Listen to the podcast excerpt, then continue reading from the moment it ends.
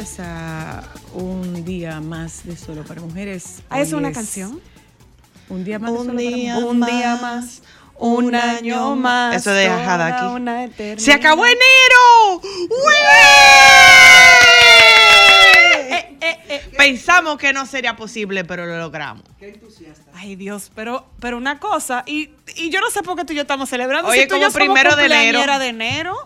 Sí, pero sigue siendo Como que no nos pega. Hoy puede ser como primer día del año. Primero de enero, podríamos decir más o Pero ¿y menos. por qué que la gente queja tanto de enero? Porque es interminable. Ay, señora. Y tenemos la resaca de la olla de diciembre. Pero, pero, pero, eh, o sea, para usted no tener resaca de la olla de diciembre, manéjese con prudencia en diciembre, Gracias. porque de todas maneras, enero va a venir. Sí. Enero va a venir. Soy la enero luna, va a venir soy y va a venir con todos los gastos que Yo soy viene. una persona muy prudente que no sabe lo que es un doble sueldo, pero los gastos de diciembre están ahí. Bueno, yo tampoco sé lo que es un doble sueldo. La última vez que yo cobré un doble sueldo hace 24 años. No, y Yo nunca y he sabido lo que te- es eso. No, claro. No, y yo además, no trabajo. pero en el no, caso de no la señora- un de la sueldo, pero señora- yo soy una productora Pero asociada. yo tengo dos menores. Pero en el caso de la señora hija tuya, madre de tus nietos, eh, la, agen- la agenda social de sus hijos es más activa que la de ella, la tuya, la mía, la de Mi toda amor, la la agenda social que tuvieron ustedes. Pues Entonces no. Por eso el bolsillo está- social que Ay, el tuvieron bolsillo está ustedes. dado, el de entonces, ella. Nunca. Entonces, ¿por qué hay que quejar? Es que no entiendo lo de la queja de Soy de la no luna. So- por ejemplo, en mi caso, vuelvo y te lo digo, tengo dos niños, no sé lo que un doble sueldo. Tengo regalo de la profesora, eh, eh, velada, ropa para la velada, eh, eh, o sea, son muchas cosas. Regalo de Navidad, aunque yo no regalé muchas cosas en Navidad, pero oh, había que Pero comprar tú regalos. todos esos regalos en enero. Soy la luna, lo que yo gasto en, en diciembre ¿Tienes mucho. esos regalos en enero? ¿Cómo así? Ajá, que si son en enero. No, pero tengo, No jalo en aire en enero. Entonces, pero es que no entiendo, es que de verdad, de verdad, yo no entiendo el porqué de la queja de enero. Y en esto, eh, bueno, ayer, como que fue ayer, justamente que yo me puse a pensar en eso. ¿Tú sabes también por qué se ve más largo enero? Porque se juntan dos meses de 31 días. Es interminable. Oh, sí, 31 de Sí, se juntan dos meses de Es 31 interminable. días. Pero es que eh, no, no, es que no es verdad que enero es interminable. Soy la luna, ese positivismo tóxico tuyo hoy está. Gracias, mi amor. te lo agradezco tanto, te Yo agradezco tanto que el tiempo es una denominarme. invención. Ya, Sí. te agradezco tanto decirme positiva tóxica. Ay, es una broma, Eh, jefa. pero mira, mira, mira lo que te voy a decir. Oh, wow. Lo que ocurre con diciembre eh, no es que enero es largo, es que diciembre es muy intenso. Y Sí. le cobran la, le cobran la, la, la- le, cargan la, la cuava a, a enero. pero es que diciembre muy intenso. Bueno, mi enero fue muy Diciembre intenso. muy intenso. El mío no fue nada lento, fue enero demasiado no intenso. tiene ese nivel de intensidad. Yo Lo que pasa trabajé es en enero lo que trabajé en, la, en Ah, las 12 meses del año. Eso lo fue que una pasa cosa- es que a enero se le pega la cuava de diciembre. ¿Y qué fue lo que yo dije? Exacto. Eso fue lo que yo dije. Que Pero uno no- anda cargando la resaca de diciembre. Pero no es porque enero es intenso, es que yo creo que Es estamos. largo. Yo lo que creo es que estamos siendo injustos con enero. No- Yo creo que estamos siendo injustos con enero. Mientras están en Bemberria, Mira, en Linda, tú no debes hablar así de enero porque entonces tú vas a ser sacrificada cumpleañera de enero. Ay, sí. yo.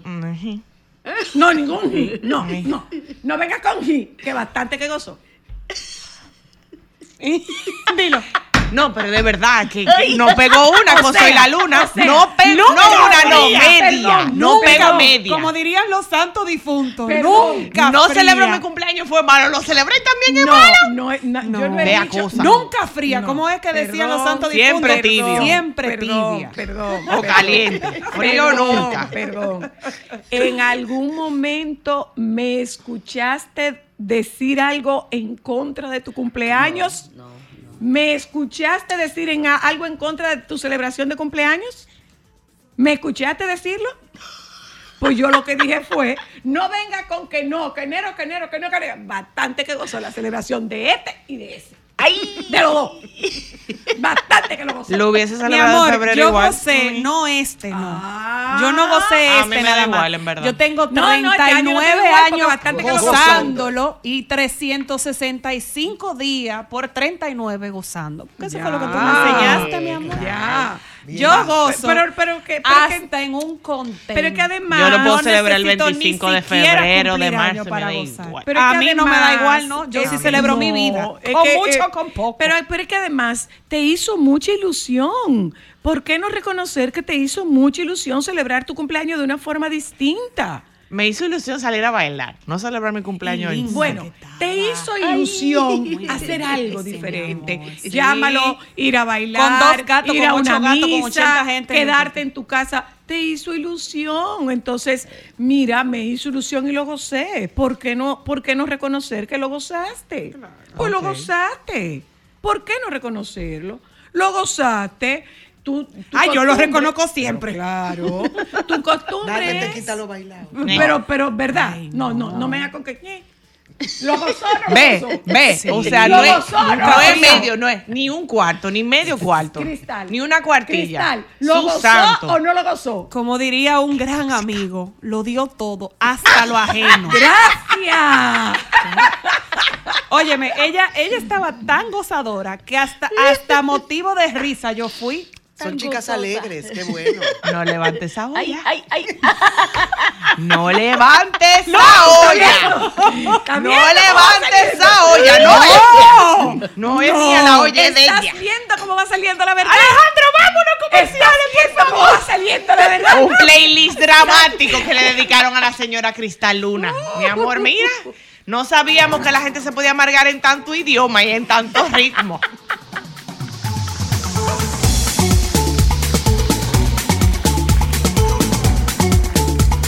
Solo para mujeres.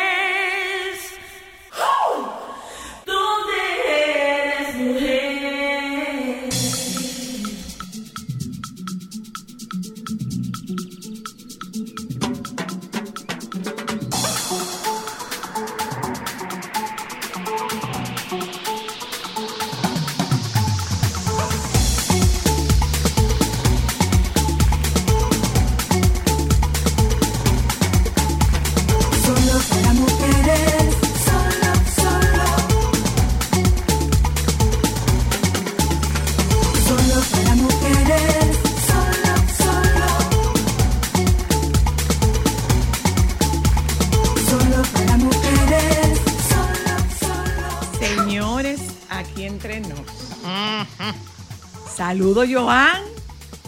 Ay, de Miami. Ah. Mi amor, pero dándole uso a la visa. ¿Y para qué era la visa? ¿Para tener la guarda en el pasaporte? Mierda, pero de noviembre a enero vamos bien. La visa no era para tener la guarda en el pasaporte. Bien. Sí, ganó el de él. Por favor, Licey, manténgase firme para que nuestro compañero pueda seguir disfrutando las mieles de su visa. Muy bien. Bueno, muy bien. Miren. eh, Joan, trae chocolate, ¿oíste? No Sí, pero olvides. y que no me lo van a comprar aquí. No, hay que buscar uno, No uno, uno. No, y que no, chocolate llegue- que se y que compran no aquí. lleguen en la maleta del doctor ahora yo una tampoco. cosa. Ahora yo pregunto una cosa. Cuando Joan se fue, Él trajo. él trajo. Él trajo, Alejandro. Él trajo, claro, y muy bueno que estaban. Sí. Sí, es verdad. ¿Y dónde yo estaba? Yo no probé eso. Él estaba. Bueno. Ay, Dios. Miren, Ay, Dios. eh, señores, miren, el- la conversación de inicio eh, es la conversación que tiene cualquier familia en una casa. ¿Ok? Solo nosotros estamos cualquier familia en una casa. Yo quisiera que me digan, eh, te cuento la historia de una amiga que recién escuchó el Cuéntale al podcast de hace como dos años y le dijo a la hija, tú ves que yo no soy la única. Diablo. Mis ves? condolencias. Tú ves que yo no soy la única. Entonces, eh, Mis condolencias eh, para eh, su eh, hija. esa madre, esa madre le decía a la hija algo que no le decía yo a ustedes. ¿Qué? Eh, la a ustedes le decían Cenicienta, bien, pero tú sabes lo que le decía esa madre a su hija. ¿Qué? ¿Será tu combo para estar doblando? Ajá. Ay, pues eso está buena. Amarúzala. No combos- entendí. pa- los combos son los que tienen dos fiestas en el fin de semana y dos fiestas el mismo día. Usted no es combo, usted no dobla. Oh. Es una sola. Ve guardando esa, Ámbar. No, pero Es así mismo seré yo. Eh, Es bueno, una no, sola. porque Tital Eh, va a estar bueno. ahí. No, pero ya yo estoy, ya yo estoy usando algunas de mis Eh, frases Señores, Ay, maternales. sí, ¿De ella está cuáles usando frases? frases tuyas. no lo puedo creer. Sí. En casa de fulano esas son las reglas. En esta casa las reglas son estas. No. Claro que yes. Claro. Como dice el refrán. Que el mío es bastante tigre. Hija, Hija eres. Madre Madre será. Muy bien. Nada como tan me cierto vi, como... Te como veré. me- Pero no, yo no, soy no. la primera que te digo, ¿a dónde tengo que ir amor. arrodillada? Como te ves, Me vi. viste. Como te Como vi. te ves, me vi. Como me ves, Te verás totalmente. Con la única diferencia Si que son varones. aquí, si llega Sí. aquí. Que son varones. Miren, ay, las vaginas son ateas. Eh, ¿Eh? Ay, está muy chulo ese aprovecho, título. aprovecho. Eh, Está muy ¿Cómo chulo ese título. eh, Sin nada. Cristal, déjame presentarte a Doña Yanela. Yo la conozco. Una yo señora. a verla Ya una señora. Eh, en las pero- tablas. Eh, Pero, pero Yanela es la voz de Desde el mismo vientre. La madre. la madre. La madre. Lo que te Ay, indica. usted debería ir a terapia. Ya hablé con Zoila. Ay, Ya, sí. Ya yo hablé no con voy a decir más Zoila. Ya tiene Cristal, ya hablé con Tiene lo que, cita, lo que tiene te indica. cita. Tú sabes que una Fue vez. genial. De verdad, fue genial. Una vez, eso, Xiomara fue mi, mi, bueno, mi compañera en Amanda. Tuve Ay, la oportunidad Amanda. de compartir, de Tremendo compartir eh, reparto. Sí. Y yo decía que definitivamente, perdónenme, Amanda marcó un antes y un después en el teatro criollo. Sí. De producción criolla. Qué pena que eso no se grabó para uno verlo. Amanda estaba grabada. Está grabada. Sí, Giovanni creo que tiene sí, eso sí, sí, grabado. sí, Amanda está grabada. Sí, sí, sí. Amanda está grabada. Ah, pero mira, me gustaría verla. Y me No, decía, y todo lo que se armó alrededor Por de ese eso espectáculo. Bueno, pero eh, eh, porque era un Sí. espectáculo. Sí, era Amanda era un espectáculo y podría decirse que era el primer musical dominicano. Porque Amanda era- tenía un y una de contenido las musical piezas de Giovanni de Giovanni Cruz. Cruz, Sí. sin ninguna sí, duda. Y había un antes y un después y la del Virgen de los teatro. Narcisos, ¿te acuerdas? eh, la, claro, con Milagrito. Claro. Sí. Claro, claro que Excelente. sí, claro el que sí. sucesor, es que fueron, fue el una tras sucesor otra. y el Calígula de, de- y el Calígula, Y Calígula. de, de Amanda. de- de- Ah, yo llegué a ver el, el comercial de Calígula. Ese sí lo vi. Con Carlos Espinal. de con Carlos Espinal Eso lo vi que lo y- tenían y YouTube. Osvaldo Áñez. Sí, y Osvaldo. Áñez. Ay, Dos estrellas. Mira cómo Sí, suspiramos las dos por Osvaldo. Ay, Osvaldo, la cosa sí, más dulce de la faz de la Sí, tierra, más chulo. Eh, pero Amanda, lo que pasa es que Amanda Rompió eh, pero además fue, parámetros. fue muy fue muy adelantada. Amanda fue una pieza muy adelantada, Un desafío. producto, producto de una investigación antropológica, o sea que no es cualquier cosa, fue una No, investigación porque es que el antropológica. teatro es un arte multidisciplinar. Exacto. Está Yo la recuerdo- psicología. Sin tu ayuda en el mismo vientre. Psiquiatría. Esa, esa pieza de Irving Albe- Alberti que creo que la primera persona fuera de su entorno que tenía la pieza fuiste tú. Sí, Zoila. sí, yo la Sí, tuve, Y- yo y la tuve en febrero. Exacto. Y tus orientaciones y tus opiniones enriquecieron la pieza. De hecho, yo quería ir a algún ensayo, pero no pudimos coordinar los tiempos. No pudimos coordinar. Wow, los un a- tiempos. ¿hace un año de eso? Eh, Sí, fue en febrero. Sí, Fue en febrero. año, sí, va fue en febrero. Yo la leí en el avión camino a, a la Por eso, graduación tú de sabes que Jorge. Irving es un, un- un- un artista noble, siempre lo decía al final, Sí, sí, que sí, quería sí. agradecerte tus orientaciones desde la psicología. Sí. Es decir, el Es te- una obra como bien tú dices, difícil. soy la sociología, antropología, sociología, Psiquiatría, y psicología todo. y Sí, sí, psiquiatría. sí, sí, sí. Esas son eh, ciencias que son hermanadas al teatro. Es que son ciencias del alma. Ojalá Son que en las escuelas dieran eh, eso, historia del arte dominicano, Claro, como no. co- con, obras en ese sentido y, y Pero analizarla mira, más eh, profundo, esa- no eh, tanto universal. que tenga la oportunidad. Fue una repita, pieza, fue una pieza sumamente controversial. Amanda fue una pieza sumamente controversial. En el caso verla. de Desde el mismo vientre, es una pieza que no puede ser para una sala grande. No, eh, o sea, es necesaria esa Intimidad. esa intimidad Sí, sí. para los actores y para el po- para el propio público, porque la verdad es que tú Necesita esa es que tú te vas a ese apartamento. Eso tiene su formato. Sí, Claro. Tú te sí. sientes en esa sala. Sí, Sí. modo íntimo. Es íntimo. Esa, Eh, ob- eh, esa obra. Óyeme, no- ven, que esa te quiero contar esta historia. Y entre el humor y todo lo otro, bueno, pues está la lección. Sentiste Sí. señalado sin, sin dedo. Exacto. Ahí sentado Pero- en esa pero- silla. Sí, sí. Es No, una es pieza. obra tan poderosa y en el que caso yo le de que. todo el, o sea, la- lo, lo, un- lo que uno no puede compartir, porque cualquier cosa es un spoiler, es que tú sales de ahí queriendo ir a terapia. Aparte O sea, si de que necesitas le están haciendo dos, le están haciendo eh, tres estrellas de la escena dominicana. Ay, sí. Que a Irving yo lo comparo mucho con, con el papá este de Luis José Germán, con Nini Germán, Con que Nini. era tan- era un cómico maravilloso. Dramaturgo. Pero dramaturgo, pero que cuando le tocaba hacer una obra en serio, eh, era como la cena de los obispos, Sí, de los cardenales. cardenales. Era estos- genial. Estos Sí. dos actores, eh, Irving y, y Pepe, Pepe Sierra. definitivamente no es que se desdoblan. Nosotros en, en psicología hablamos de disociación. Ellos dejaron de ser ellos y eran los mellizos.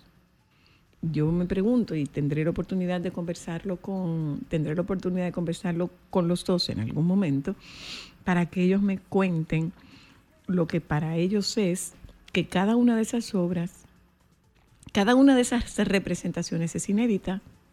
Ojo, desde el punto de vista emocional, cada una de esas representaciones es inédita. Y esa es una de las magias del teatro. ¿Por qué? Todas las Exacto, noches hay una obra. Diferente. Hay una obra. diferente. Y las obras van madurando y Sí. los actores se van implicando Y más. tiene mucho que ver, o sea, ellos definitivamente dejaron de ser ellos. Ellos no fueron ellos. En ningún momento esos dos, porque tú sabes que a veces el actor eh, se distrae o lo que fuere, porque es humano, eh, puede soltar el personaje.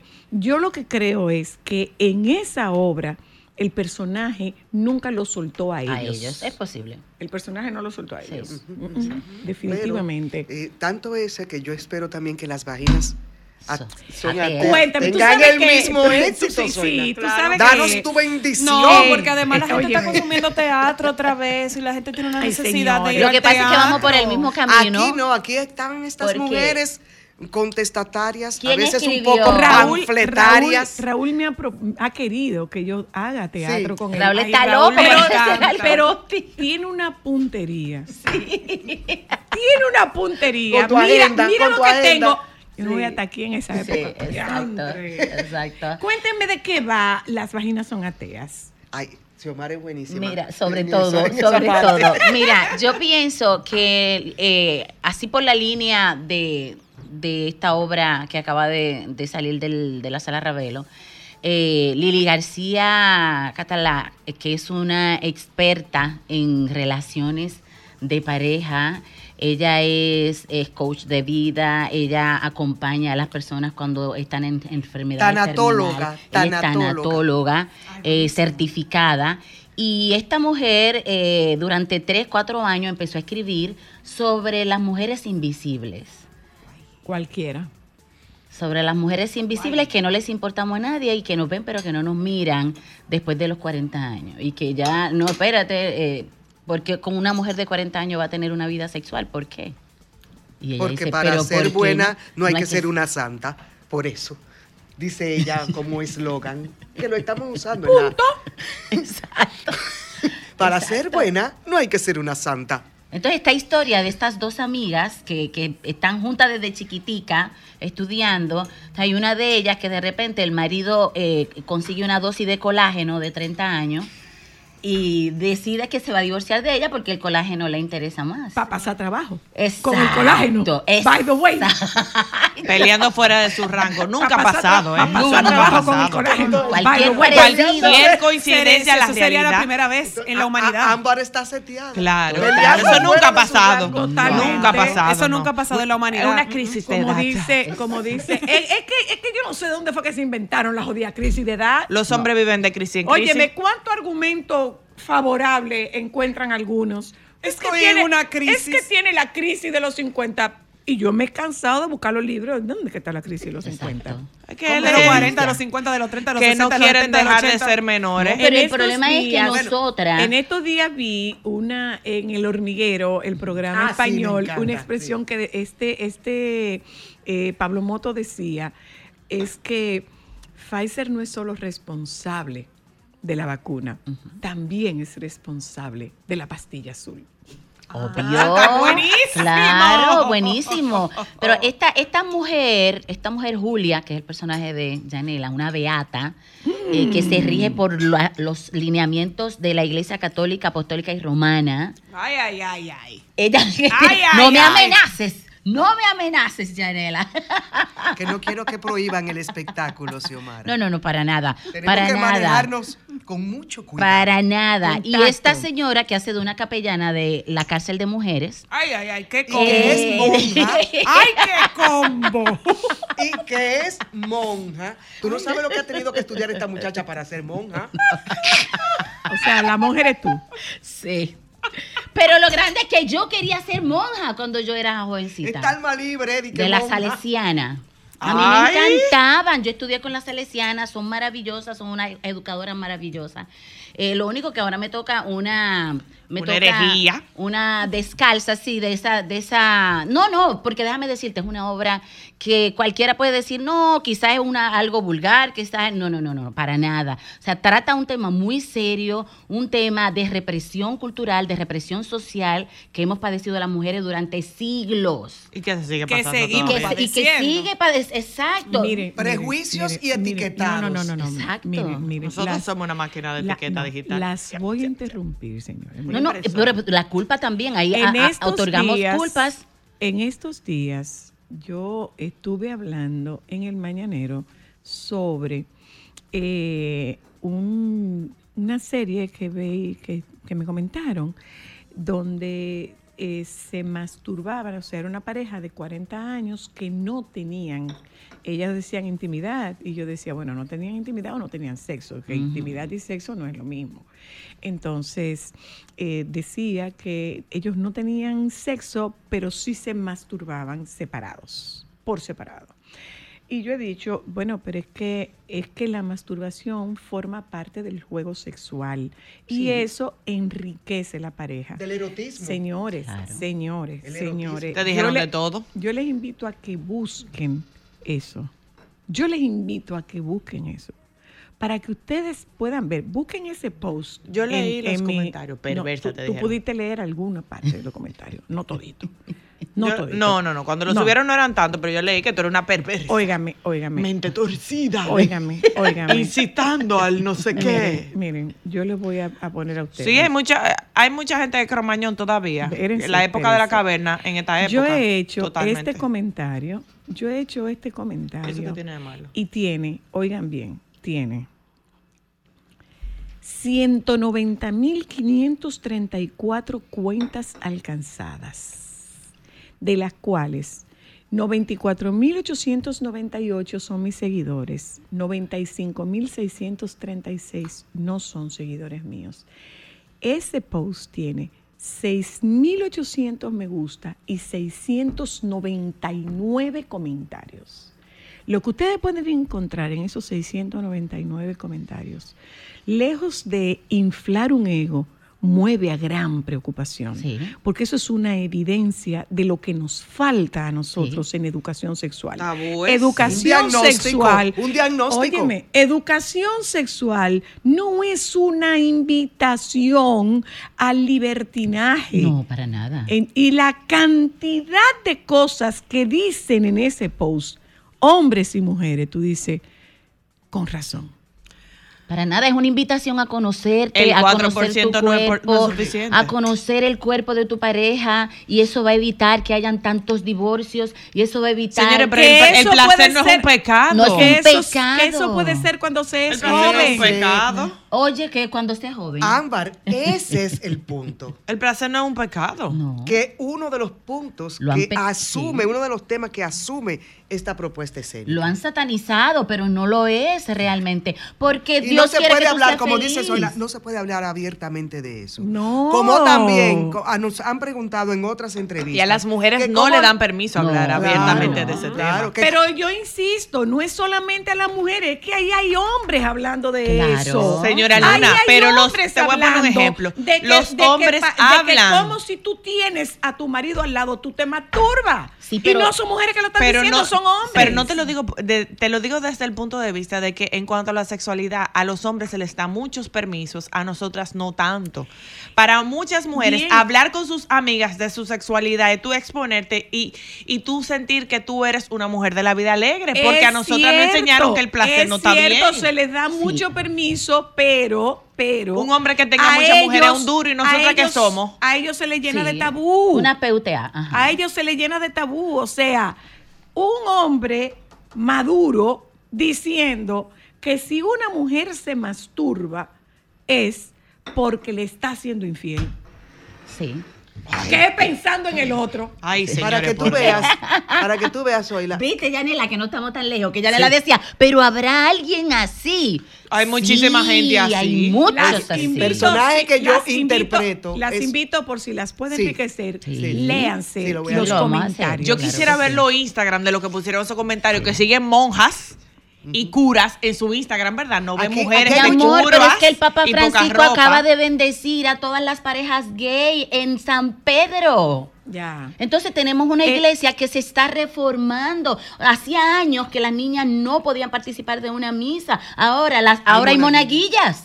Porque esto Sí. sigue evolucionando. Entonces, mi, mi, mi planteamiento es que las educadoras de esa mitad de la, de la humanidad somos nosotras. O sea, que Claro. nosotras hemos hecho un trabajo. Ah, mira, ah, ah, Pedrito, tiene. cua- No, acuérdate, a la mujer no se toca ni con el pétalo de una rosa. ¿Cuántas noviecitas tú tienes? ¿Eh?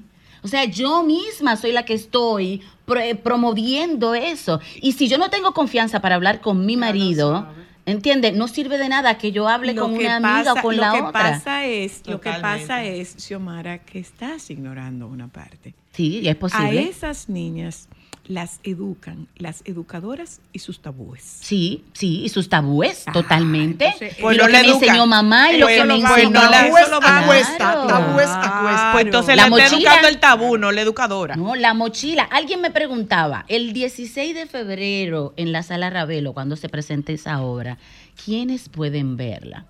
¿Cuál es la edad? Y yo le dije, ¿cuál es la edad que está escuchando las canciones de Bad Bunny, que está en la 42, que están hablando de si tú me das un like, yo te... ¿Qué edad Hago tienen? sexo oral. Te hago Sí. sexo oral. ¿Qué edad Sí. tienen? 14, Claro. 16 años. Entonces Y yo necesito que esa... Y hasta Esa es la menos. realidad, y hasta menos. Lo que pasa es que Lo hace, cual fa- pone un hace punto- falta que se, que eduque. Hay un dato, hay un dato, hay un dato alentador y es que eh, en este el año el año pasado hubo una reducción 9.7. de casi un 10% de embarazos en adolescentes. Bendito Entonces, sea sea lo que fuere que estén haciendo, síganlo haciendo Claro, para que esa cifra siga disminuyendo. Y eso es posible, entre otras cosas, a través de la educación, de la educación sexual. Pero no es solamente educación sexual para esa niña, para ese niño que estamos dejando de lado al niño, no lo estamos educando sexualmente. Es también que esos padres se eduquen sexualmente. Es que en España ahora mismo se han disparado los niveles de infecciones o enfermedades de transmisión sexual. ¿Por qué? Porque no tienen educación. Y de abuso también. No, pero en el tema particular de que esto ya está subiendo a niveles alarmantes. Sí. A Sí, niveles sí. alarmantes, las infecciones de transmisión sexual en España, que lleva estadística, están subiendo a niveles alarmantes. Pero- Clamidia, sífilis y gonorrea en poblaciones Pero- jóvenes. ¿Por qué? Porque no están educados. Pero hay uno, uno de los temas que nosotros estamos planteando, hay que verlo. La vacuna del papiloma nada más se lo ponen a las niñas. Los niños Sí. también deben ponérsela. Sí. Nos Y hace ahí- falta. Pero y bueno, hay muchos volvamos tabúes. a la obra. Y es bueno hablar obra. del tema. Ah, eh, esto- mira, tú Claro. sabes, el teatro, como yo lo veo, y es una opinión que comparten muchos, no es un espacio de sermón ni de sermoneo. No. Es un espacio de generar preguntas. Muchas veces sin respuestas, porque las respuestas la tiene cada uno de esos espectadores que está ahí Claro, sentado, claro. según su convicción Claro. religiosa. Esto no es una obra, sino que está planteando temas tan candentes como el derecho de la mujer a vivir su sexualidad de manera honesta, abierta Y libre. y libre Sin culpa. sin culpa, sin culpa. Pero ahí no hay respuestas. No. Y creo que esta pieza tiene un gran valor. ¿Por qué? Porque Lili García Catalá, esta dramaturga puertorriqueña, lleva a escena estos temas que son tan, tan, tan, tan. ¿Cuándo van ustedes? Y bajo la, ¿Cuándo dire- suben? bajo la dirección de ¿Cuándo Elvira? Tavera, que Elvira está Tavera, haciendo... ya tú sabes. Elvira Tavera está Una eso. maestra de la ¿Cuándo dirección. suben? ¿Cuándo Diez- suben? 16 de febrero. Hasta el 25 de febrero, Sala Ravelo del Teatro Nacional. Ya las boletas están a la venta en Nueva Tique y en el Teatro Nacional también. ¿De, producción de de jueves Raúl. a domingo o de viernes a domingo? Viernes a domingo. Creo que vamos de viernes a domingo. Bueno, pero el público, tú sabes que es quien decide eso, si siguen abriendo más funciones y Domingo todo eso. es eh, la función de las seis y media o a ocho y media. Sí, seis y seis media. y media, sí, Seis y media, desde el 15, Desde el Desde el 16. de 16. desde el febrero. 16 al 24. Exactamente. Exacto. El 15 es mi cumpleaños, o sea que por eso yo estaba loca que llegara bien. febrero. Habla con ellas, que ellas son muy Sí. lúdicas. Ahí nos vemos, ahí nos vemos. Gracias por la visita. Gracias a ti, Xiomara y, a ti. y Yanela. Una conversación sumamente interesante. Nosotras hemos definido ya nuestras vaginas. La mía es libre pensante. Muy bien, me gusta eso. ¿Y la, y la, y la tuya? No, yo prefiero no entrar en esas intimidades. Nos hablamos en un momentito. Esto es. Solo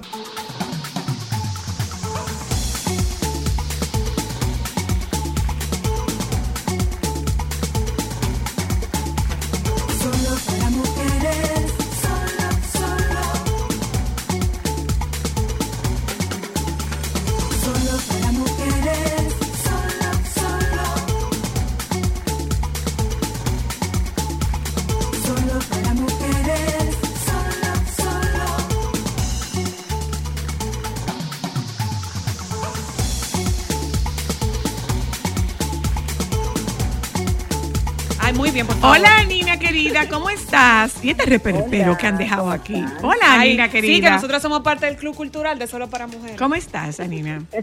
Súper bien, gracias. Mira que andas en series coreanas. Sí, pero eso tiene una razón, A con ver. un tema un poco más profundo. Mira, a finales del año pasado salió un reporte de un estudio que hacen año tras año en la Universidad de Cali- del Sur de California, eh, UCLA. Eh, la Universidad de California en Los Ángeles, donde básicamente hacen un estudio de cómo los adolescentes consumen televisión. Teens and Screens, por ejemplo, se llama el estudio. Y los resultados que ha arrojado es que los Zoomers, que son la generación Z, quieren ver menos sexo en pantalla, quieren ver más relaciones platónicas y relaciones de todo tipo. No quieren la heteronarrativa, por ejemplo, la heteronormativa, que es lo que nosotros conocemos, y no entienden la necesidad de que cada vez que un hombre y una mujer se conozcan en una serie, tengan que terminar involucrados románticamente. Quieren ver más amistades, quieren ver más desarrollo basado en emociones que en atracción sexual. Y eso nos deja pensando, porque verdaderamente eh, ha habido un incremento en cierto tipo de series de televisión que han adquirido una popularidad impresionante, como por ejemplo las series coreanas, Ok. donde el sexo pasa a un décimo plano.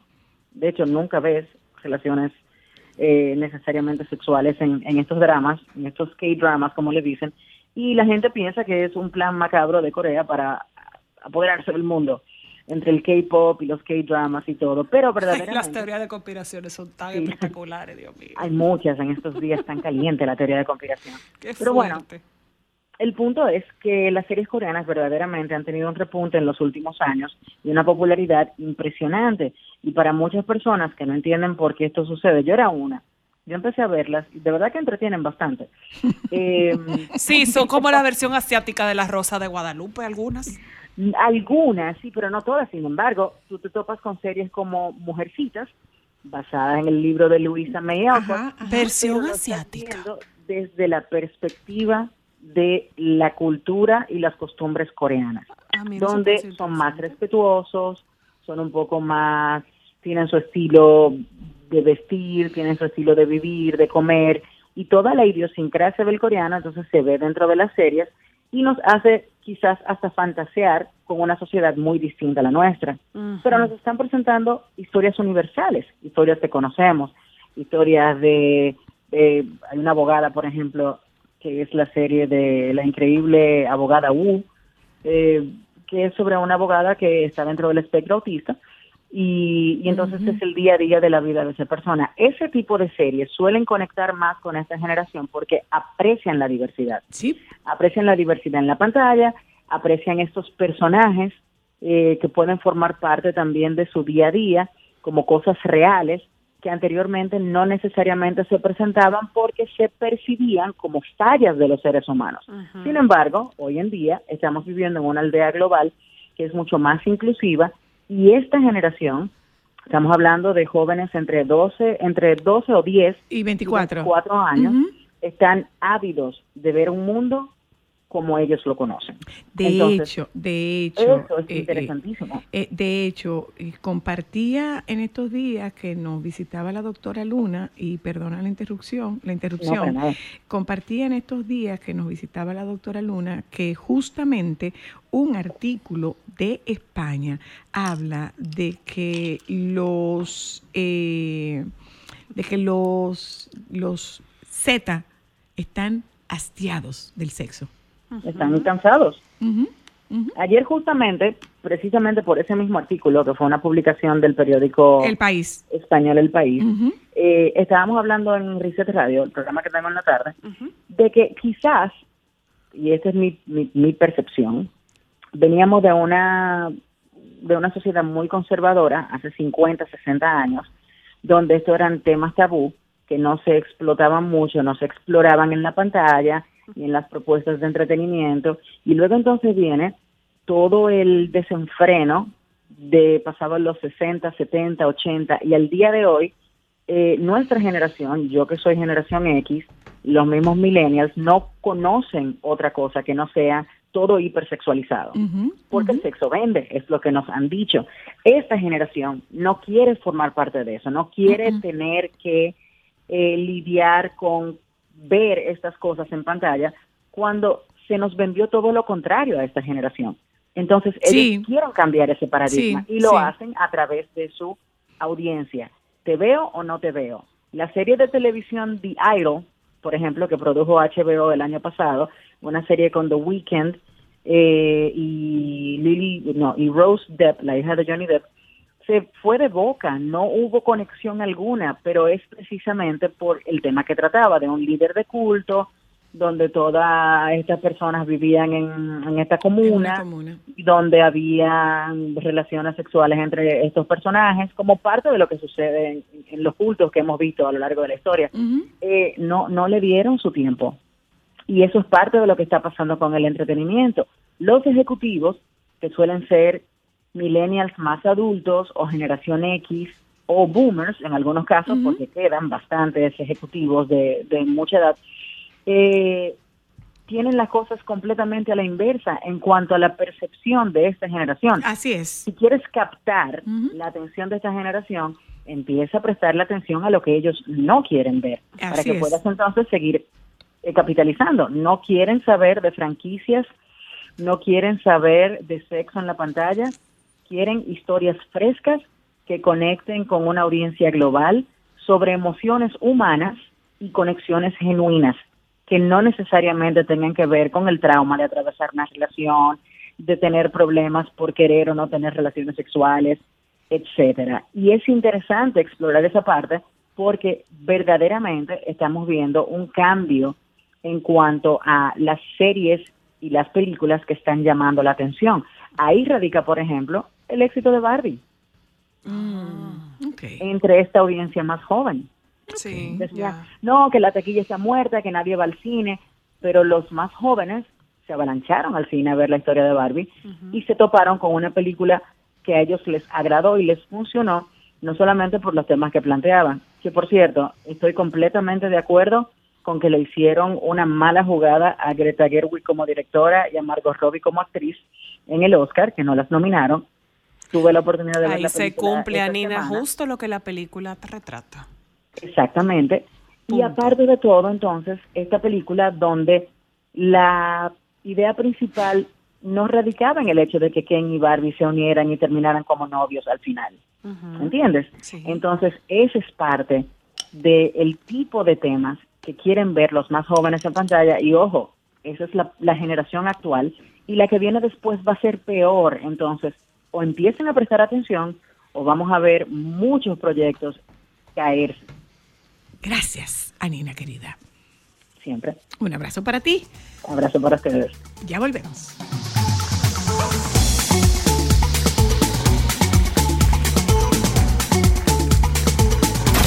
Momentos solo para mujeres. Soy una mujer soltera de 40 y algo. Yo conocí una persona, un- una persona de 5 años menor que yo, y esa persona me besó como nunca nadie me había besado. Ajá. Entonces yo sentí algo que nunca había sentido. Pero yo nunca tuve, pude tener relaciones con él porque tuve miedo. De ¿A ser qué? claro, porque si ese hombre besándome me hizo llegar a la luna y más para allá, imagínate lo otro. Ah, espérate un ay, momento, espérate un momento, ¿Quién te manda espérate un momento, espérate un momento. No hay acto más íntimo que el de un beso. señores. ¿Sí o no, Ana? Ay, Soina, no me hable de eso. No. ¿Hay algo en sexo más íntimo que el beso? Mm, creo que no. Es que en el beso te abre un canal energético que viene desde ahí, desde encima del hueso público. Un beso es como, wow, como, fíjate lo que ella dijo, ella logró un orgasmo con ese beso. Ahora fíjate los miedos. En vez de arriesgarme y soltarlo todo y voy para allá y vamos a ver lo que pasa. Porque ¿qué es el orgasmo? El orgasmo es la pequeña muerte, acuérdate de eso. Así Sí, le claro. llamamos. Me arriesgo, me voy, ya me morí una vez, me muero otra vez. No, no. Me importa a mí que la mar se seque. Oye, la otra. Mira lo que está pasando aquí. Momentos solo para mujeres. Sol 106.5, la más interactiva. Una emisora RCC Miria. ¿Quieres escuchar a Sol desde tu móvil? Descarga ahora la nueva app de Sol. Búscala en tu Google Play o App Store. Sol 106.5. También en tu dispositivo móvil. Somos la más interactiva. Déjame cambiar tus días y llenarlos de alegría. Solo para mujeres.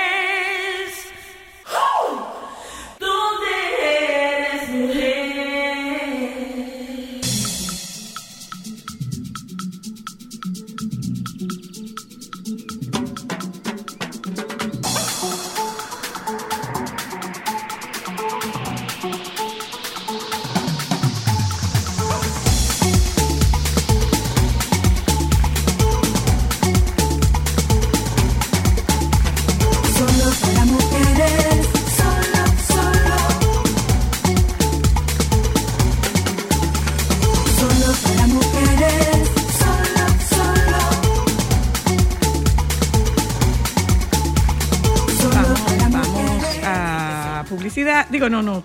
Regresamos de publicidad. No, no. Es que, no, no, no, no. Es que quiero leerles algo que está ocurriendo de la BBC Mundo. Eh, señor Zuckerberg, ¿en qué demonios está pensando? Así de duro se mos- usted tiene sangre en sus manos. Mucha. Así de duro se mostró uno de los senadores estadounidenses que interpelaron a Mark Zuckerberg, director ejecutiva de Meta. Esto ocurrió durante una acalorada audiencia este miércoles en el Senado de Estados Unidos, a la que acudieron también los jefes de TikTok, Snap, Discord y X para responder a las acciones que están tomando sus compañías para proteger a los niños en Internet. En algún momento de la audiencia, Zuckerberg se dio vuelta y se dirigió directamente al público presente para pedir disculpas ante una sala llena de familias que decían que sus hijos se habían autolesionado o se habían suicidado como resultado del contenido de las redes sociales. Nadie debería pasar por esto, dijo Zuckerberg, el creador.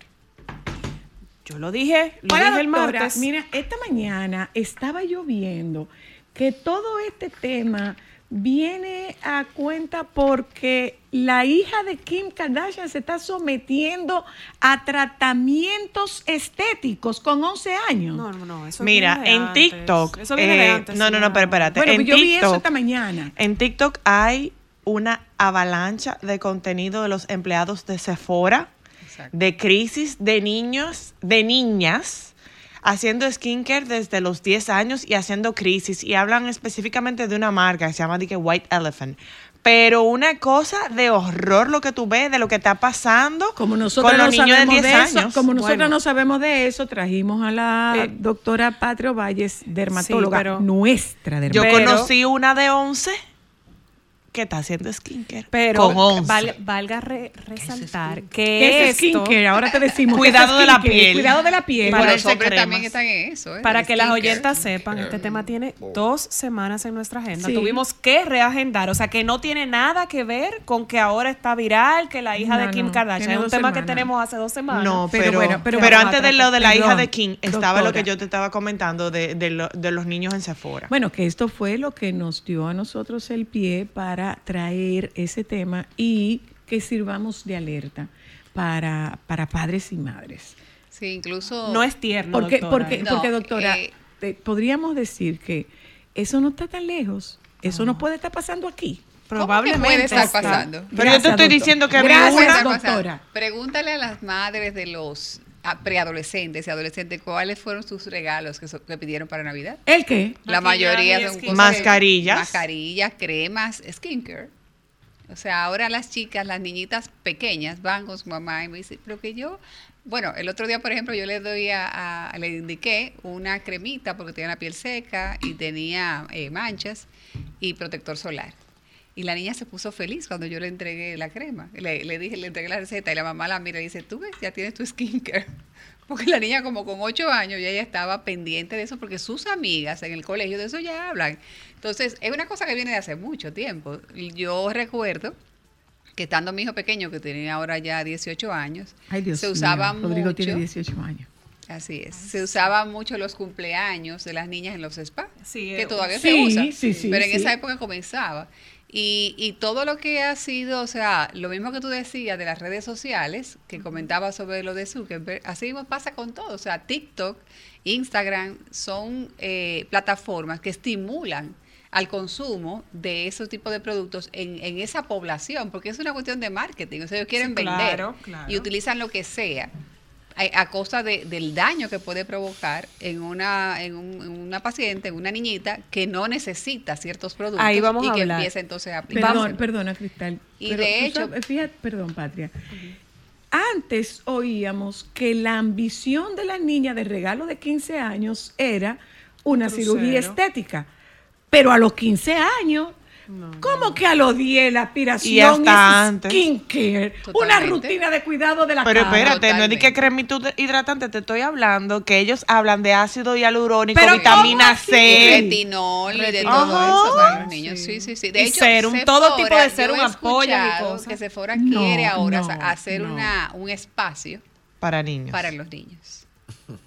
A ese nivel. Pero ¿cómo que ácido hialurónico? Realmente, Yo te voy a buscar un video para que tú lo veas. Yo, yo, eh, eh, eh, este tema me llamó mucho la atención y se lo traje a, le sugerí a la doctora que lo tratáramos porque yo quiero saber, para que los papás entiendan y no vean como algo que tierno, es regalarle una crema a mi, a mi bebé, a mi niña, ¿cuáles son las consecuencias de empezar una rutina de piel innecesaria en una niña tan joven? Sí, mira, en en primer lugar, te- la piel analizar. tiene un mecanismo de autodefensa de una, una, la barrera protectora que uno debe cuidarla. Por eso no se deben usar jabones muy detergentes, eh, cosas que ayuden a mantener esa barrera intacta. Porque de una manera fisiológica se está produciendo el sebo que necesita la piel, la humectación que necesita la piel, con una alimentación balanceada, adecuada, un estilo de vida adecuado, pues un niño va a tener eh, su piel sana.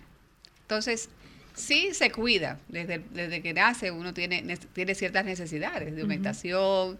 eh, y ya después, en la preadolescencia, pues realmente no hay muchos cambios, sino que simplemente con, con hidratarse, utilizar un bloqueador solar, que hoy día eh, se esa campaña que se ha hecho a lo largo de los años eh, es importante porque la prevención es fundamental en estos, en estos casos, pero no requiere más de ahí, regularmente. Ya cuando el- la niña o el niño empieza a tener eh, alguna afectación como el acné, por ejemplo, una piel seborreica, eh, o que tenga la piel seca o que tenga manchas, entonces sí requiere de algunos cuidados especiales que deben ser dirigidos. Médico, clínicos. Correctamente. No dirigido por TikTok, ¿eh? Sino por una experta que fue, estudió y que sigue capacitándose, porque hay que decirlo, O sea, se están poniendo base. Estamos hablando de Pero que tú no la estás viendo lo que ella está comprando. Ella acabó de coger un retinol. Ay, Dios Retinol. Es que de verdad. eh, eh, Es Y la- fuerte. sí, y- y la- Y realmente los empleados de Sephora están al grito. Sí. Y hacen crisis existencial cuando no encuentran la marca que quieren. O sea, yo te voy a buscar uno de, de una niña sí, que se tiró en el piso. Pero, y entonces, oye, No, no, no, oiga no, no, algo, señora ¿Cuál- eso es es? una parte. Pero estamos hablando de otra parte que ya llegan al extremo de inyectarse.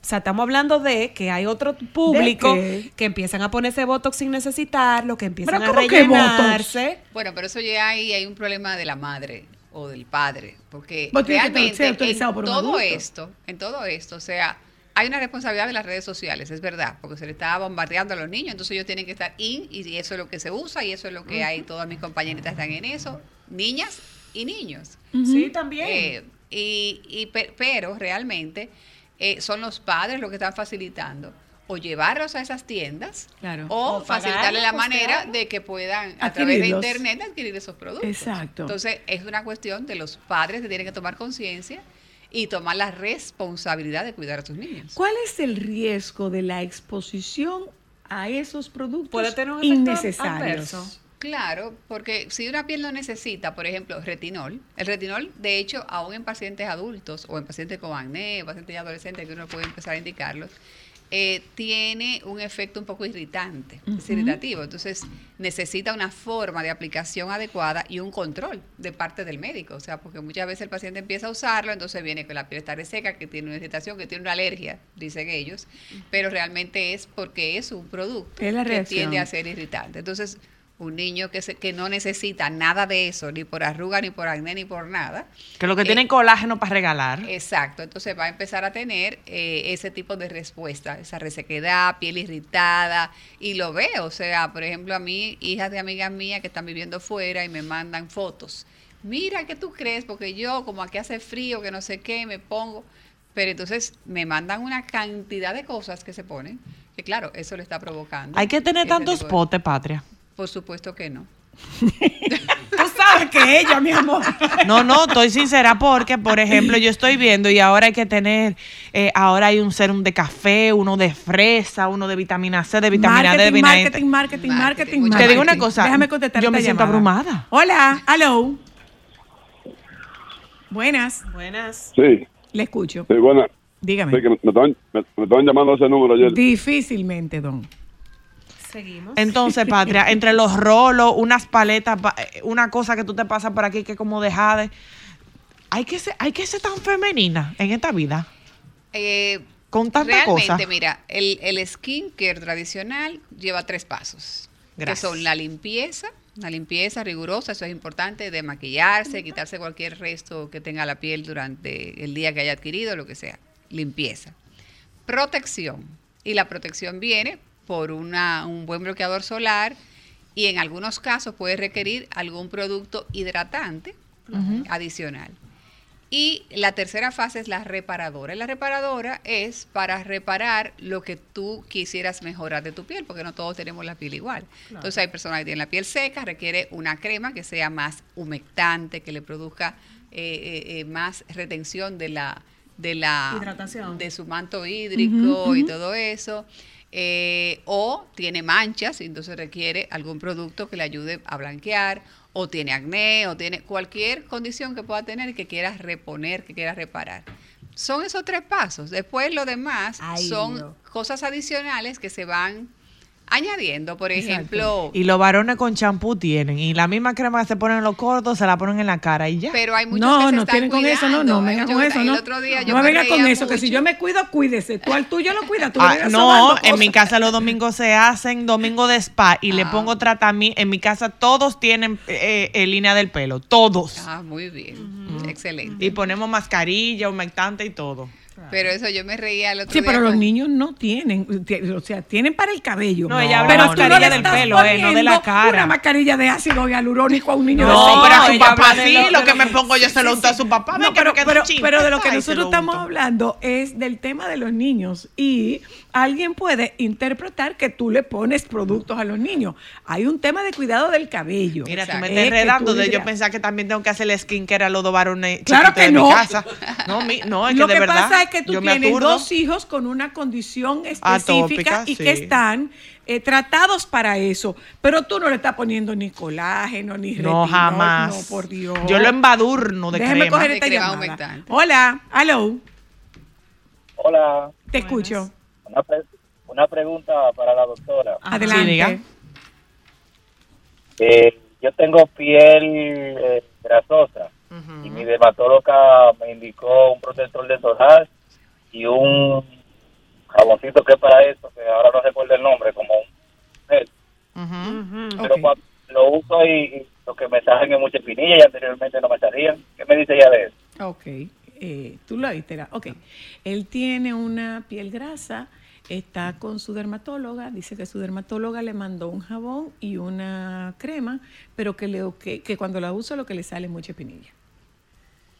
Bueno, ¿Habría que cambiar? Habría que, exacto, evaluar cuál fue la crema que le indicaron, que eh, si realmente es lo que él necesita, eh, si le puede estar ayudando o no, este, porque puede ser que requiera entonces otro tipo de tratamiento. Regularmente en una piel grasa se utilizan jabones que sean un poco detergentes. Hay que tener cuidado de tampoco ser muy severos con la limpieza, porque a veces cuando tú barres toda la, la hidratación que pueda tener tu piel, estimulas a las glándulas sebáceas a que, vuelva- a A que que produzca produzca más más. grasa, porque ahí te tienen que defenderte.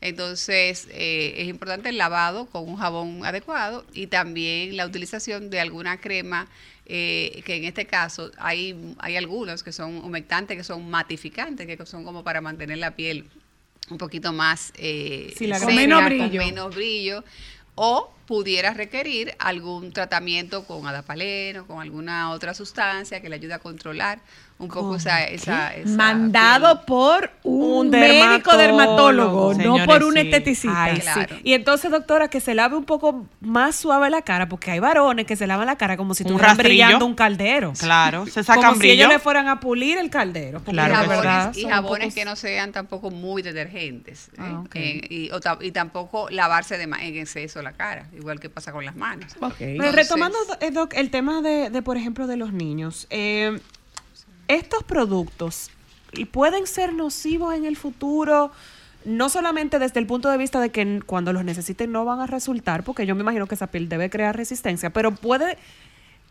eh, darse una condición de piel por el uso de estos skincare. Mira, claro una- que no, porque son veganos esos productos. Ajá. De la vega. son la vega. veganos esos productos. Eh, la, una de las cosas que se ve, se ve con muchísima frecuencia cuando empiezan a usar productos de ese tipo es el acné, por ejemplo. Porque cuando tú empiezas a usar cremas que tienen ácido hialurónico o que tienen algún otro, otro, otro producto hidratante, otro ingrediente hidratante que tu piel no necesita, entonces algunos son incluso comedogénicos, entonces producen eh, eh, la, comedona. Estamos frente a la presencia de super espinillas. De porque cuando arranquen esa hormona a salir, También, exacto.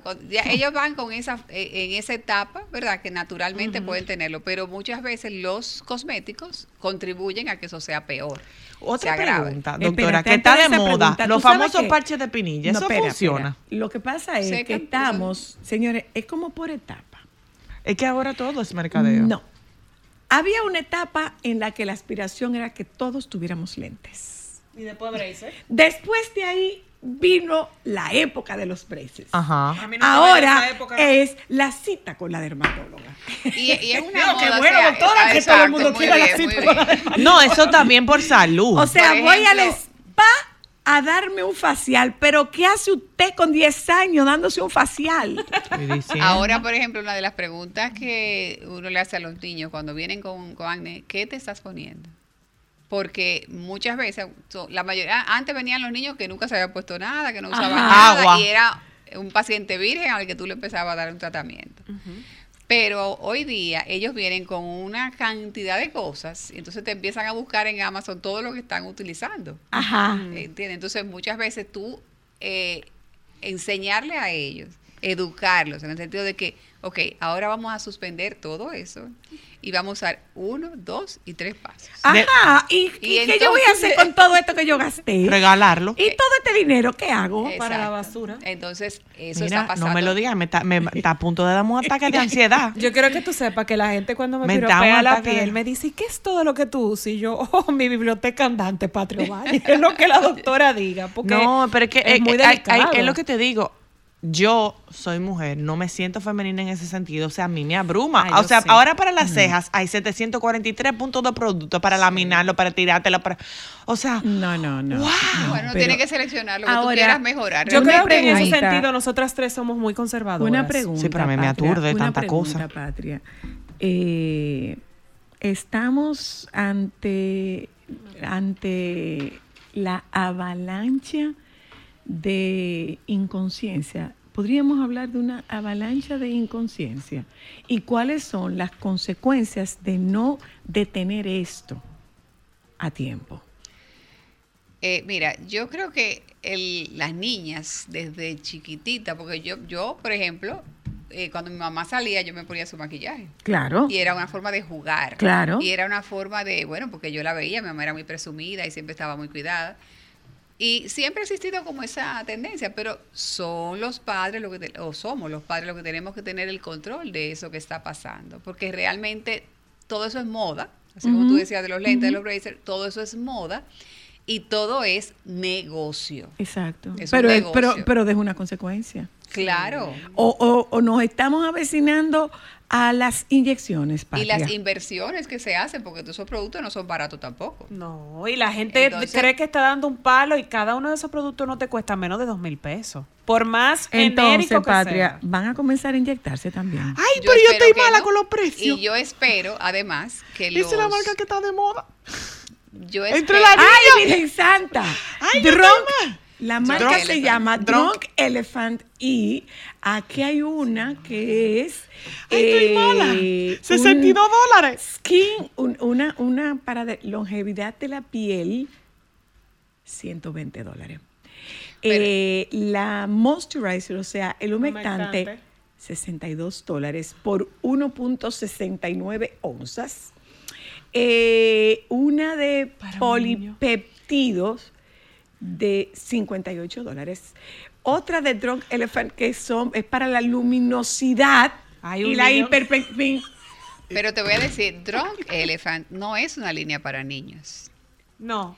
Se puso de moda y los niños la utilizan, pero realmente no es para niños.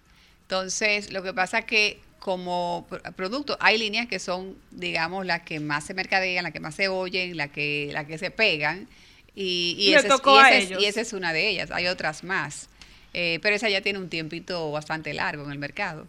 Eh, pero es- los productos no son malos, pero no son para niños. No son para y eso es lo niños. importante saber. O sea, Es que un niño no necesita esos Es que no pasábamos ¿Qué hace de Johnson? poniéndose- ¿Qué hace un niño poniéndose crema de No luminosidad? pasábamos de Johnson, por el amor de. Dios. No pasábamos de.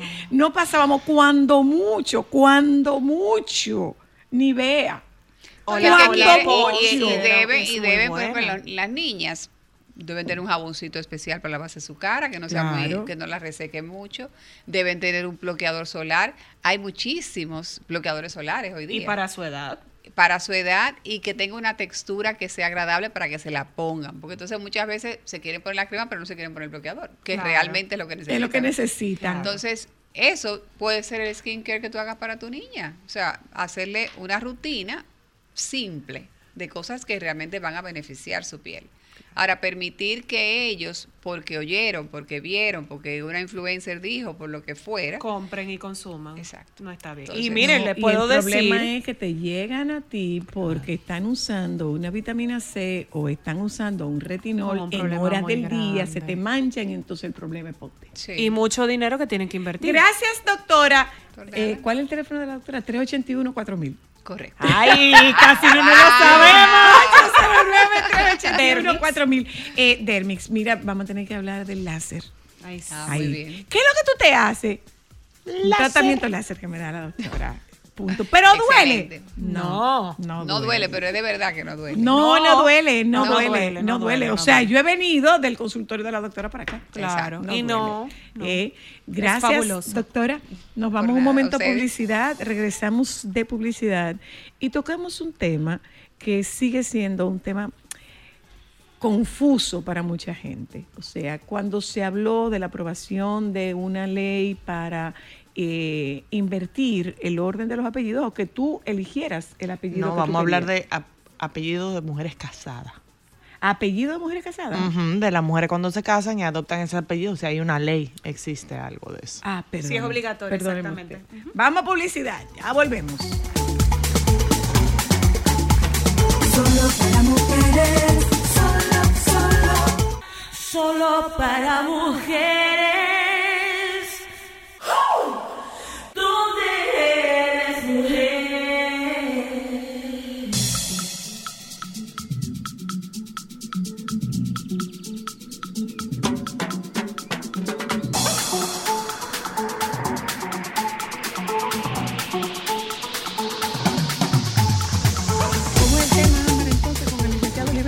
Oh, a- algo en lo que yo estoy ¿Cómo en contra. tema? ¿Cómo el tema? Las D.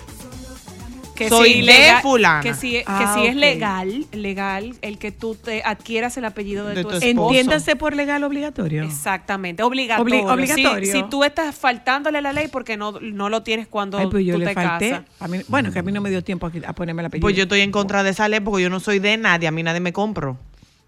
Buenas tardes, mi querida. Nadie me compró. Mi querida. Hola, licenciado Olivero. ¿Por qué los varones no pueden ser Integral. obligado, es obligado. Lo primero que quiero decirle a todas las amigas oyentas de este programa es que no hay ninguna ley, artículo, legislación Nada. que establezca la obligación de la mujer a llevar el de Juanito, el de ningún varón. Es un uso o costumbre heredado de la época medieval. El diablo. Como que una res, la compró fulano. Entonces, lamentablemente era así, era como una estampa. A partir del matrimonio, automáticamente le agregaban tradición latina, le agregaban De. el apellido del marido, de fulano. Pero no se quejen. Ah, No se quejen. ¿Ustedes saben por qué?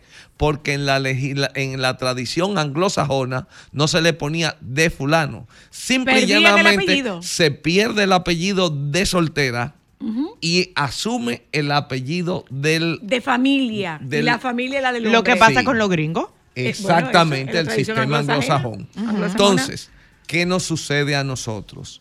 Yo revisé, porque ustedes me, siempre me, me llaman a la reflexión, digo yo, a lo mejor algo ha cambiado. Retomé la ley 855 de 1978, que habla de los derechos y deberes en la familia y en el matrimonio, y vi artículo por artículo, desde el 212 hasta el 226. Y, no, habla nada, en nada. ningún momento de que la mujer tiene el derecho o el deber de llevar el apellido de su marido. Eh, primer búsqueda. Luego cogí, bueno, pero es que hay una nueva ley de acta de registro civil. Me fui a la ley 04-2023 y busqué todos los artículos. ninguno habla del el caso del matrimonio que la mujer tendrá o en el acta del, de matrimonio se le pondrá el apellido del marido. No está contemplado. En el artículo 85 se habla de la instancia que pueden solicitar las personas de cambiar el orden de, sus de los apellidos paternos o maternos. Esa es una acción. Hay un artículo sobre autorización de uso de apellido a un tercero, pero eso no es por matrimonio, sino por un proceso especial. No está.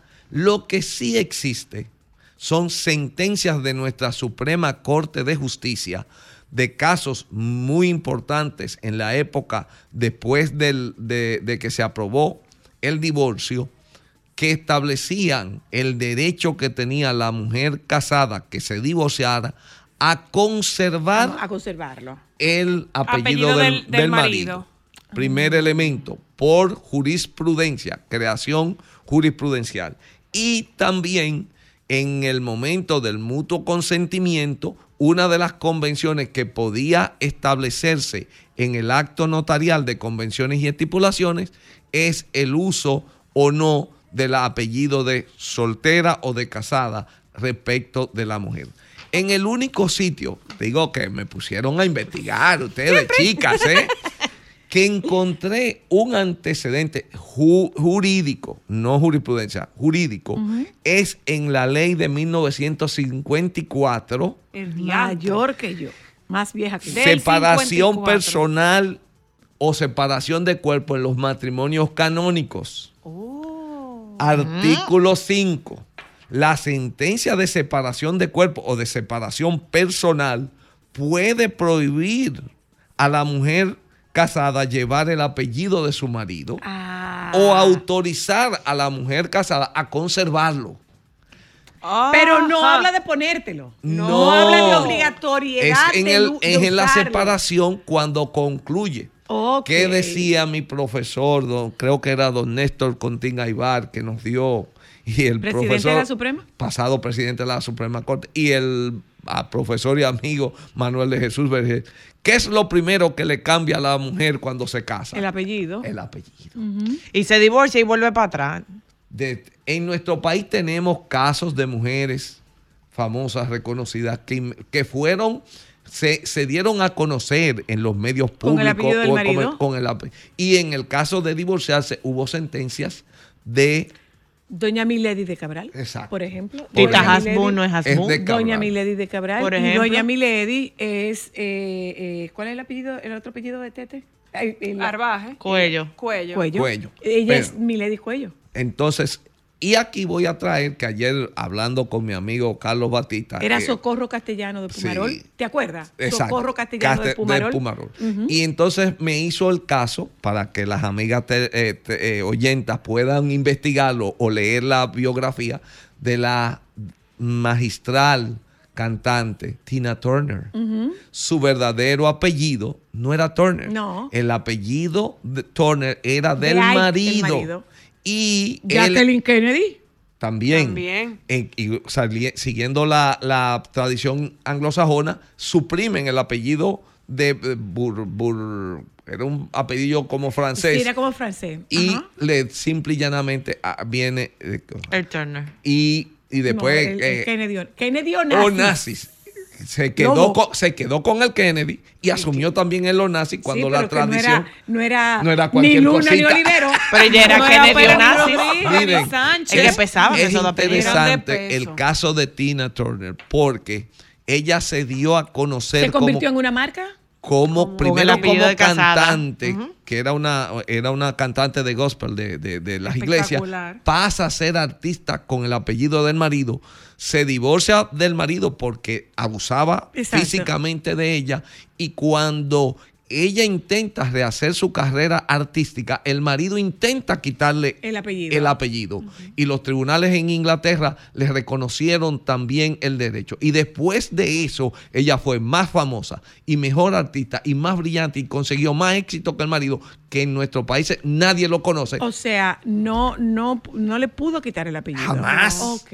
Y Entonces, es en el caso, en el caso de nuestra de- en el caso de nuestra legislación, eh, lo que tú puedes es conservarlo, pero no estás obligada, Obligada. a usarlo. no tiene ninguna obligación a adquirir el apellido del esposo.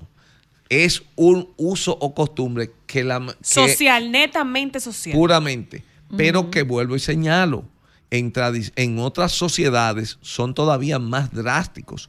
Tú tienes el apellido Luna y tú pudieras asumir el apellido de tu pareja, pero en que te supriman, porque estamos hablando de órganos, Sí, claro. Sí, ¿te lo de, suprime? de- de- de- de órganos oficiales, o sea, cuando tú vas a un, a un lugar en Estados Unidos, automáticamente ya Asumen que tú- un apellido para todos. que es, no, es que te suprimen el apellido de soltera, salvo que usted decida rechazarlo y mantenga todo tiempo Bueno, su documento bueno. de identidad. ¿Cómo Que se te llama- trae problemas para, por ejemplo, con perdón, los hijos. ¿Cómo se llama Hillary? Clinton. Clinton. Y ella no es Clinton. No, pero es. es Rodham. No, Pero es lo que te digo. Pero en la Pero- comunidad americana. Michelle es Obama. Obama. Es Pero te lo digo, por ejemplo, en el caso de, de- de amigas que tengo, por ejemplo, Mabel, mi mejor amiga, que ella es médico y ella quiere mantener el apellido de su papá. Y ella me dice que en Estados Unidos es un problema porque sus hijos tienen apellido diferente al de ella y, ella no quiere le- adoptar el de su esposo. Mi amor, le dejan ponerse una inicial. Ajá. Es el caso de tu madrina, que es apellido Taveras aquí. Ajá. Pero ella eh, T. utiliza T. Trevet Ajá. porque ella usa la inicial De su apellido. su apellido, pero no usa el apellido. Sí. Porque legalmente Es un eso- problema. Legalmente eso Un trae problema. consecuencias. Mira, yo. No trae Co- consecuencias, no, es no un problema. consecuencias, pero complicaciones más bien. Porque Mira, tú no tienes el mismo apellido es- de tus hijos. El problema pudiera surgir con la evolución del tiempo por la secuencia. Eh, por ejemplo, hay una ley ahora en España que usted puede reclamar su vínculo familiar Sí. y aplicar a la nacionalidad española, Sí. pero usted tiene que demostrar la secuencia.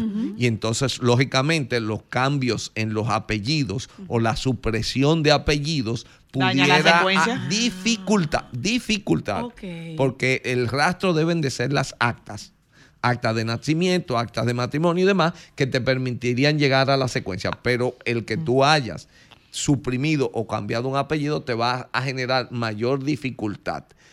Vuelvo y señalo, ahora en nuestro país con el tema este del registro civil y los nuevos métodos para que todas las actas estén corregidas, creo que hemos mejorado bastante ese seguimiento. Pero definitivamente yo doy el testimonio. ¿De que Tengo, por ejemplo, dos hermanas que ustedes conocen, Carmen Elena, ya no usaron Olivero, es más seis. Y, pero Fresia, dice Fresia Olivero Momani. Ella desea conservar Mantenerlo. el uso de su eh, eh, apellido de soltera. Pero ese es un derecho que eh, requiere una acción, una decisión de la mujer de decidir, decido conservar mi apellido de soltera ¿O no? o simple y llanamente yo soy fulana de Perencejo. En Estados Unidos no Bueno, es ni de, Pero, pero es espérate. No, no, fulana. ¿por qué lo pierdes? Voy- Yo te voy a decir una cosa, Amber. Dime. ¿Cómo firmaba mi mamá? Viuda. eh, perdóneme, interesantísimo. El estado civil es soltero o, O casada. Casado, tú no eres ni divorciada ni viuda. Ah, pero que mi hay un mamá, problema. Pero, sin En embargo- la firma de mi mamá, mi mamá ponía No, Faustina no, R. Viuda Eh, Luna. espérese, usted me está hablando de la firma. Que yo como abogado, como notario, intentara quitarle el viuda a una un de esas señoras. No, me, me- me amenazaron. Venga acá, doctor, ¿qué usted tiene en contra de mí? Que querían porque entendían que había una situación de trato que tenía, que ameritaba el reconocerle una consideración. Socialmente era una realidad, Sí, sí, costumbre y era un derecho adquirido. Entonces, obviamente, aunque a esta- eh, vivimos en la época de las leyes, las, los usos y costumbres, las tradiciones sociales, la cultura de un país, ley. Hacen la ley. convierte en ley. Gracias, licenciado Olivero. Gracias a ustedes que nos Wow, acompañaron en la interesante, tarde de hoy. Sumamente interesante. Al final, eh, Que viva la libertad. Un poco de conclusión eh, con el tema de la doctora Ovalles. Hay revisen a sus niñas. Y la vida, les es- la vida tiene demasiado tiempo como para que comiencen a usar cosas. Va a llegar un momento en el que no se quieran quitar el maquillaje. Va a llegar un momento en el que les dé pereza cuidarse la piel. Entonces, ay, no las apresuremos. Dejemos que las niñas y los niños sean niñas y que sean niños y que vivan sus etapas. Como digo yo, no los pases de pañal a tampón. Déjalo que se pongan alguna otra cosa. Y hay un tiempo en que ni necesitan el pañal ni necesitan la toalla sanitaria. Déjenla que lo disfruten. Y por el otro lado, eh, no. Dice el licenciado Olivero. No hay que Ah, hacer. no, porque ahí anda Zoila diciendo No. para que las para que las parejas se dividan. Lo que acaba Otra de vez. decir el licenciado Olivero es que usted no está obligada porque la ley no le obliga a Yolani. usar el apellido del marido si usted no quiere. Si usted quiere, bueno, Sea feliz y dele para allá. gracias. Notario público. Nos juntamos mañana. Los compañeros del Sol de la Tarde están aquí. Quédense con ellos, por favor. Para mujeres.